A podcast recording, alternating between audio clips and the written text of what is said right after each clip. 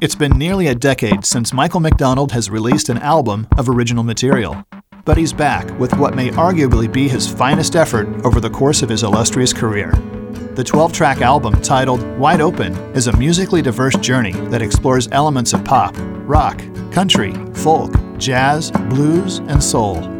Produced by Shannon Forrest, the album enlists an amazing cast of musicians, including Shannon, Amy Holland McDonald, Michael Landau, Robben Ford, Marcus Miller, Steve Porcaro, David Paich, Bernie Chiaravalle, Dann Huff, Tom Scott, Larry Goldings, Tommy Sims, Branford Marsalis, and many others. Yet at the heart of Wide Open is the lyrics. Perhaps for the first time in his career, Michael wears his heart on his sleeve as he presents a very personal account of his path to becoming sober and forging ahead to live life in the open. Here to talk more about Wide Open is our good friend and past guest, Michael McDonald. Hey, Mike, welcome back to the show. Thank you, guys. I'm glad to be here. Well, you know, it's been a little over six years since we last had you on the show. And in fact, uh, when we did have you on the show last, it was our five year anniversary episode. And we're now in our 12th year and almost to our 200th episode. And uh, so we've got a, a, short time with you this time around. So today we're going to dive right in and we want to talk exclusively about this amazing new record you just released titled Wide Open. And uh, Eddie and I have had the good fortune to have heard this album. We've been listening to it for quite a while now. Yeah. And with as many amazing albums that you've released over the years, I just want to go on record and mention that this might be my favorite album that you've released so far. I really think this is one of your best albums from start to finish. Oh, well, thank you. And you know, when the production on this album was finished and you gave it a subjective listen, tell us how you felt about the way this record ultimately turned out. Well, I, I you know, I was happy with especially with the production. Um, uh, you know, Shannon Forrest, I think did a did a great job right. know, all the way through uh, as an engineer, uh, a producer, uh, and uh, you know, he just uh, you know he was a real uh, guiding force for me on this record. Um, mm-hmm. it, it came about in, in an odd way. I, this record probably wouldn't have existed, uh, but for the circumstances preceding it, which were he and I uh, were uh, co-oping on a space uh, in Nashville, uh-huh. um, and uh, uh, some studio space. And normally, my studio would consist of just being kind of a warehouse of old gear, and I would string some things together with the help of somebody to, so I could record some demos, you know. And uh, when Shannon uh, came to me, he had a, a, a large SSL console and uh, right. some machines, and, and, and between us, we had enough old gear that we strung together a pretty elaborate old, you know, kind of analog studio. Mm-hmm. And uh, and then of course having him there is a, pretty much a world class engineer and yeah. certainly a world class drummer. As you know, he, he's a drummer with Toto right. and right now and mm-hmm. has played for numerous acts over the years. Uh, uh, A list kind of guy in Nashville, drummer. Um, I was I was in hog heaven, you know. I mean, uh, when I go in there to just throw a demo down at the end of the day, uh, typically he was using the studio more commercially than I was uh, for projects that he was working on, you know, and producing and, and right. playing drums on. Uh, so I would catch him at the end of the day when I was in town and with a song I, idea I had and uh, ask him if he could just, uh, if I buy him dinner, will he help me throw this down? and and uh, so typically we made a, a, a, a file of demos that uh, were just things I didn't want to forget, songs I thought might be better for other people than myself, uh-huh. even you know. Um, and uh, at the end of it, uh, he moved into his own space, built a studio, moved his gear in there, and in the course of tuning his room uh, to his drums and everything, uh, he uh, pulled out those old files and used them to uh, as uh, you know templates to uh, to, to kind of hone in the, the drum sound in his new room. And uh, yeah. I went over to see the studio, and make a long story short, he said, "You know, I, I've been using our old demos to kind of tune my drums and stuff." And he goes, "And I replaced the drums on most of it." He goes, "I think we got you got a start of a record here, you know." And so we listened to them, and they sounded the new drums sounded pretty good on there, and, mm-hmm. and I thought, well, you know, possibly they, these could be tracks, you know. And uh, yeah. we went about from there uh, replacing, you know, my guitars with real guitar players and and uh, bass with you know, where, where there was none, or you know, synth bass, and uh, and so you know, we we kind of built the tracks that way behind the original demo lead vocals. You know. Okay. Yeah, yeah, interesting. Hey, Michael, Wide Open is, uh, you know, it's it's a very fitting title for your record, and uh, because you do an awful lot of exploration of music. I mean, we see, I mean, gee whiz, we were talking about it earlier. I mean, we we we hear soul, pop, folk, country, R and B, and even uh, a New Orleans style, uh, you know, of, of, take on everything. But when you put the style aside and we look at the content of and the lyrics of Wide Open, it becomes extremely personal. I mean, Rick had been talking about that as to how personal you get on this album because it, it really gives us a lot of insight as to the challenges of of your life and, and, and, and getting sober. And, you know, we were thinking of, you know, that this topic is you know, it's one that you could have touched a long, long time ago. But but but what makes now the the right time for you, Michael, in in touching this? Well, you know, it's that's a good good question, really. Um, some of the stuff I, I, I even you know I, I kind of write in a certain template. I, mm-hmm. I I'll, I'll make something uh, a conversation between a man and a woman when it might really be more uh, personally a metaphor mm-hmm. just for uh, of my own right. not necessarily having to do with a man and a woman, you know. But uh, mm-hmm. but uh, I think in in some ways I, I always struggled with the idea that uh, I never really was able to write much about my own feelings. You know, I never. I always wished that I was more of a. a uh, introspective kind of songwriter. I always admired those kind of writers. Right. Yeah. yeah. seem to be able to express their own personal thoughts, and uh, and it was always difficult for me. Uh, even as a person. You know, I, I wasn't really a, mm-hmm. a very uh, a person that was very much in touch with their own feelings most of the time. You know? mm-hmm. Yeah, and uh, and I think uh, it, it, at this point in time, uh, for me, it just seems like uh, that part of uh, my ability to kind of even be in touch with them at all, even myself, uh, yeah. uh, has come in, in, in uh, late, but uh, in life. But in some form or fashion. It seems to be uh, easier for me now than it used to be. And and even though sometimes I disguise these things, uh, you know, uh, they're they're really more about my own personal fears or or, mm-hmm. or views mm-hmm. of, right. of uh, ironies of life and stuff. Mm-hmm. Uh, but uh, still, I, I think in some ways, I, even for me, I look back at the record after it was done and and all of a sudden realized that, well, you know, this song is really more personal than I thought. You know, um, mm-hmm. even when I was writing it, it was almost like I was writing it thinking I was writing about uh, another situation or a, a, a fictional mm-hmm. situation. On listening to it myself, uh, even after it was recorded, uh, kind of all of a sudden discovered, well, you know, actually, in a way, that's uh, kind of what's going on in my own, uh, metaphorically, in my own life. Uh, on a more personal level. Mm-hmm. Yeah. Mm-hmm. Hey, hey, Michael, on that on that point, did you ever come to a point where you're listening to the project and you say, "No, I can't. I can't put that one on the album. It's too personal." Um. Yeah, yeah, yeah. There's, there's probably songs in the can that are like that. Mm-hmm. mm-hmm. Um, and and for better or worse, you know, they might.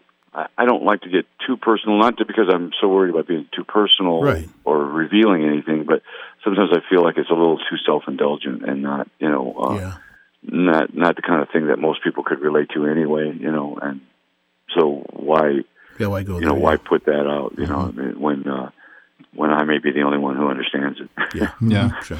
Hey, you know, about a year ago, we had your wife Amy on the show to talk about uh, her new record. But I remember the very personal album she released back in 2008, titled "You know, A Journey to Miracle River." Uh, which touched on you know her difficult battle uh, with cancer, and I I know you played a big part with the creation of that album. And along the same lines, I feel like you know your album Wide Open is is kind of your personal equivalent in a way. And how mm-hmm. involved was Amy with Wide Open? And uh, I just kind of want to know is you know when it comes to lyrics on the record, was she kind of a sounding board for you? Um. Well, Amy's always that for me. You yeah. know, in, in, in almost every aspect of my life. Sure. you know? Right. Um, but yeah, I, you know, with lyrics and stuff, you know, I usually play the tracks for her mm-hmm. before anyone else. You know, probably just me and Shannon would mm-hmm. hear the stuff, and then uh, if I'm going to play it for anyone else, uh, I'll either torture my children with it, or but mostly I play it for my wife, uh, figuring there's might there may be a chance she might actually like it. um, uh, but uh, you know, with my kids, it's usually like, "No, Dad, not that. No, please," you know. and, uh, but uh, that was more when they were younger. You know, they, the, the, the worst fear was that I was going to put something I'm working on in the car stereo. You know.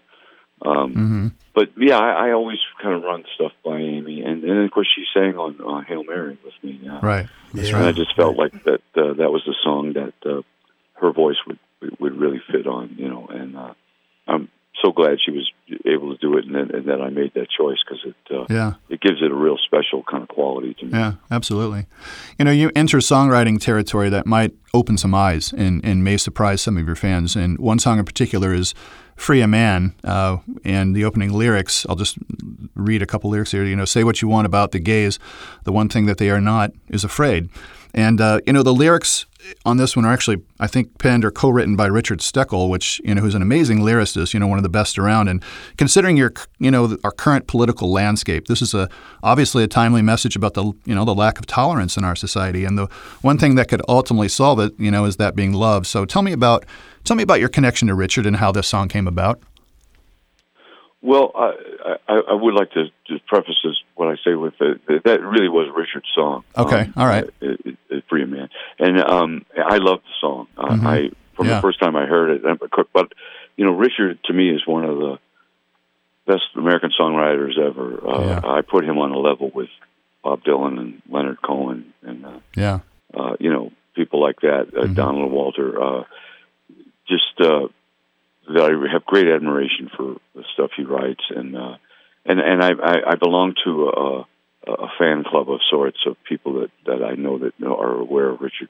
We are all ardent fans of, of his music, and Yeah. we, you know, we every time we speak, it's always like, well, what have you heard from any any you got any new Richard stuff? You know, and we we trade his demos like uh, like they're valuable, you know, uh, playing cards or something. You know? um, but uh, you know, we just we're just uh, a bunch of us are just huge fans of his, and and uh, so his music has figured heavily in my uh, awareness of, of American songwriting, and and uh, that song when, from the time I heard it, I thought, man, I I, I would love to uh, cut that song someday.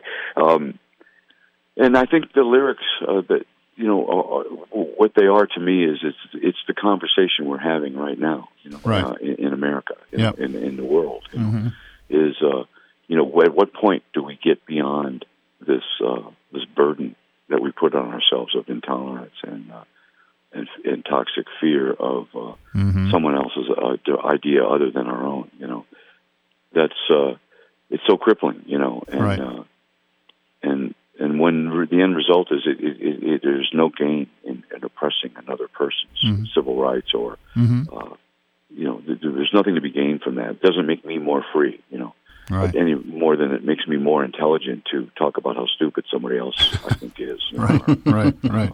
You know, it, you know, it's the same kind of thing. You know, it, it's like it's it's a fallacy. It's a, a delusional uh, form of behavior. You know, hmm and um, so uh, you know, I think it's the song expresses that. It's like you know, you wind up shooting yourself in the foot. You know, is basically what the song says. And hmm and when are we going to stop doing that? You know. Exactly. Yeah. right. Well, tell you what, guys, let's stop for a second, and uh, if you don't mind, let's play this track.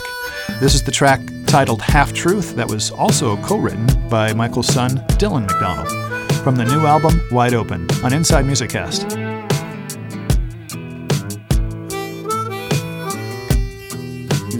Promised me forever. It's left to me to wonder why. But then you never said you believe in either. You never even said goodbye. So why should I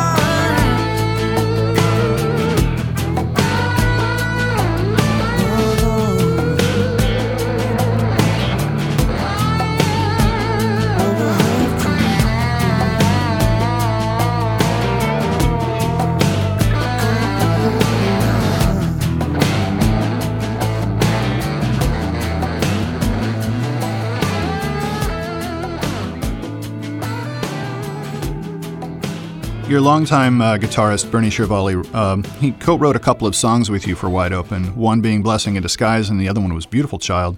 And um, I recently spoke to Bernie and I congratulated him on his contributions. But, you know, honestly, these two songs in particular are two of my favorites on the record. And for me, the, the track Blessing in Disguise is one I've listened to repeatedly. And musically, it really breathes, and, you know, your use of space is really noted here. And, and Branford Marsalis' sax part is, is, kind of your second voice, almost, you know, it's, uh, it's almost a second melody that answers whatever you're doing lyrically. And was this intentional to let Branford improvise and, you know, play out the last final two minutes of the track, or did it just happen organically during recording?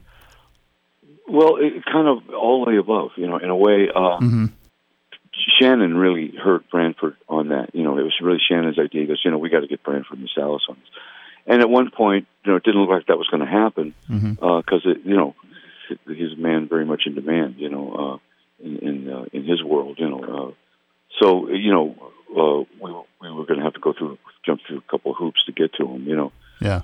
And at one point, I said, "Well, if not, we can do this." And, and Shannon, to his credit, said, "No, man." He goes, "There's only one guy that can uh, that, that can take this track to where it needs to go." And and uh, so he he was very uh, you know persevering with with getting a hold of Branford. We actually caught up with Branford in San Luis Obispo, you know, which is up the coast here from Santa Barbara, kind of in the middle of nowhere, even for California. Right. And uh, he was uh, doing a residency at, at the college up there, music program, and so we found a studio in San Luis Obispo, which is even more remarkable. You know, uh, it's a little beach town. Mm-hmm. You know, and uh, uh, we we went in and, and literally uh, he ran the song down once, kind of got a feel for where it was going, and the next take was the take, and and, yeah. and uh, in its entirety. Uh, he played it down one time, and and the, what you're hearing is is his very first impression after learning the song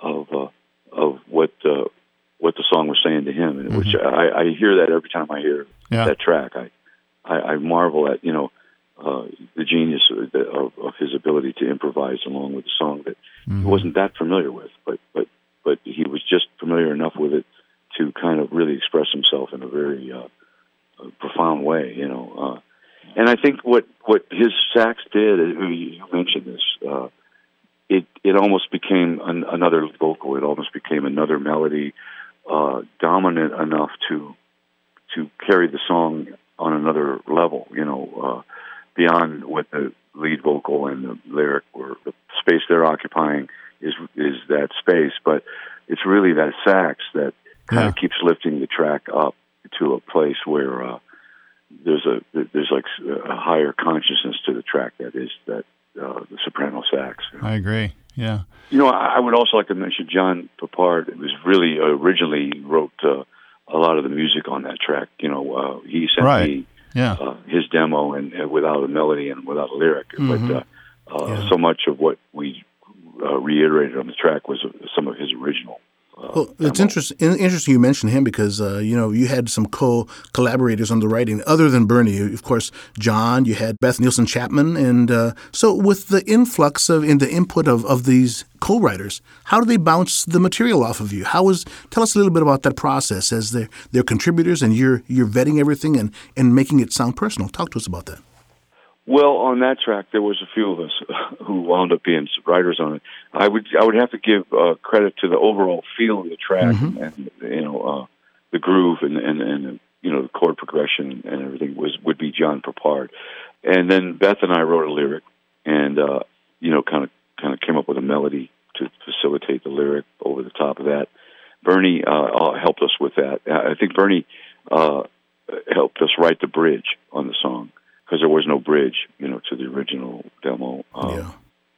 And uh, and so that's how we kind of all wound up. That was a kind of a group effort, and it was done really sometimes in absence in, in absentia. You know, uh, we would uh, Bernie and I got together one, you know, for a few hours one day. Uh, uh, Beth and I wrote a lot of the lyrics via email. You know, uh, mm-hmm. kind of going back and forth, uh, and uh, maybe got together once to, in person to actually work on the lyric and the melody. And uh, and like I say, John's work was was really uh, the fundamental part of the song. Right. Hey, Mike, you know, one of the most powerful songs, in my opinion, on the album is, is the one that's kind of, it's the most quiet and, and simple in terms of its composition, and that's the song Honest Emotion. You know, like I said, it's, it's simple, it's beautiful, but, you know, very poignant and maybe your most personal message on the entire album. And one lyric is I'm a skater on the lake of love, always gliding on the surface of deeper feelings, but never falling through.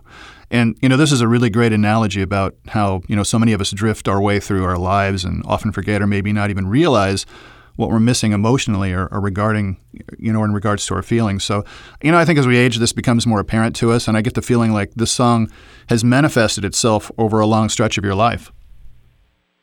Um, very much so. Yeah. Uh, you know, um, the the lyricist uh, that I work with on the song, John Goodwin, and uh, and Charlie Fertel also uh, uh, wrote the song with us. Um, that particular line I would attribute to John uh, Goodwin. You know, uh, he just has a way of saying things.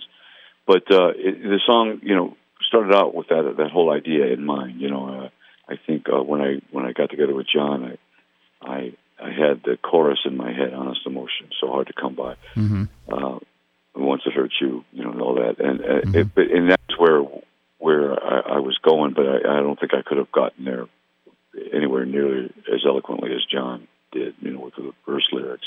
Mm-hmm. Um, uh, you know, um, but it is it's a song, and, and for me, a very personal song about uh, mm-hmm. kind of the malady of of uh, fear of your own emotions, you know, fear of, and I, I don't know how that happens to us, but I think it happens early on when we're kids, you know, yeah.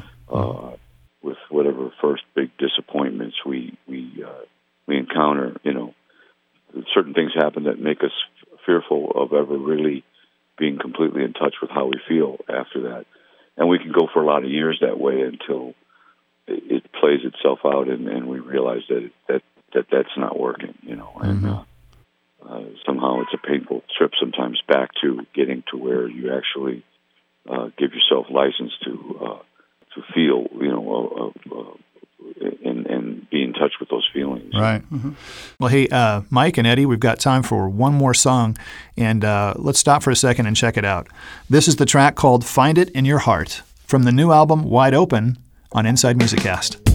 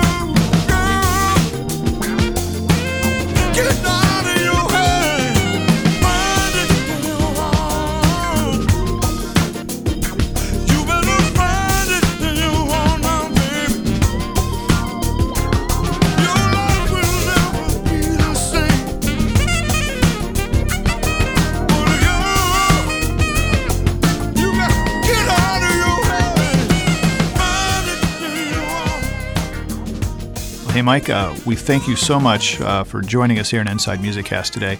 And uh, it's been great to talk to you again and catch up and uh, learn more about your brand new album, Wide Open. And uh, let's stay in touch, and hopefully, we can do this again sometime down the road.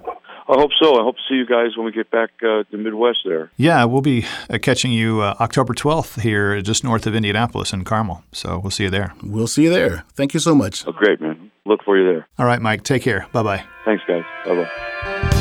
Special thanks to Michael McDonald for joining us on this episode of Inside Music Cast. We'd also like to thank our correspondents Brian Pearson, Kim Riley, Scott Gross, Mikhail Ingstrom, Loretta Sassaman, Scott Sheriff, Don Bryder, Yinka Oyelese, and Arnaud Leger for their support and content development. Inside Music Cast is powered by Earshot Audio Post and Cabello Associates. For Eddie Cabello, I'm Rick Such. Thanks for listening to Inside Music Cast.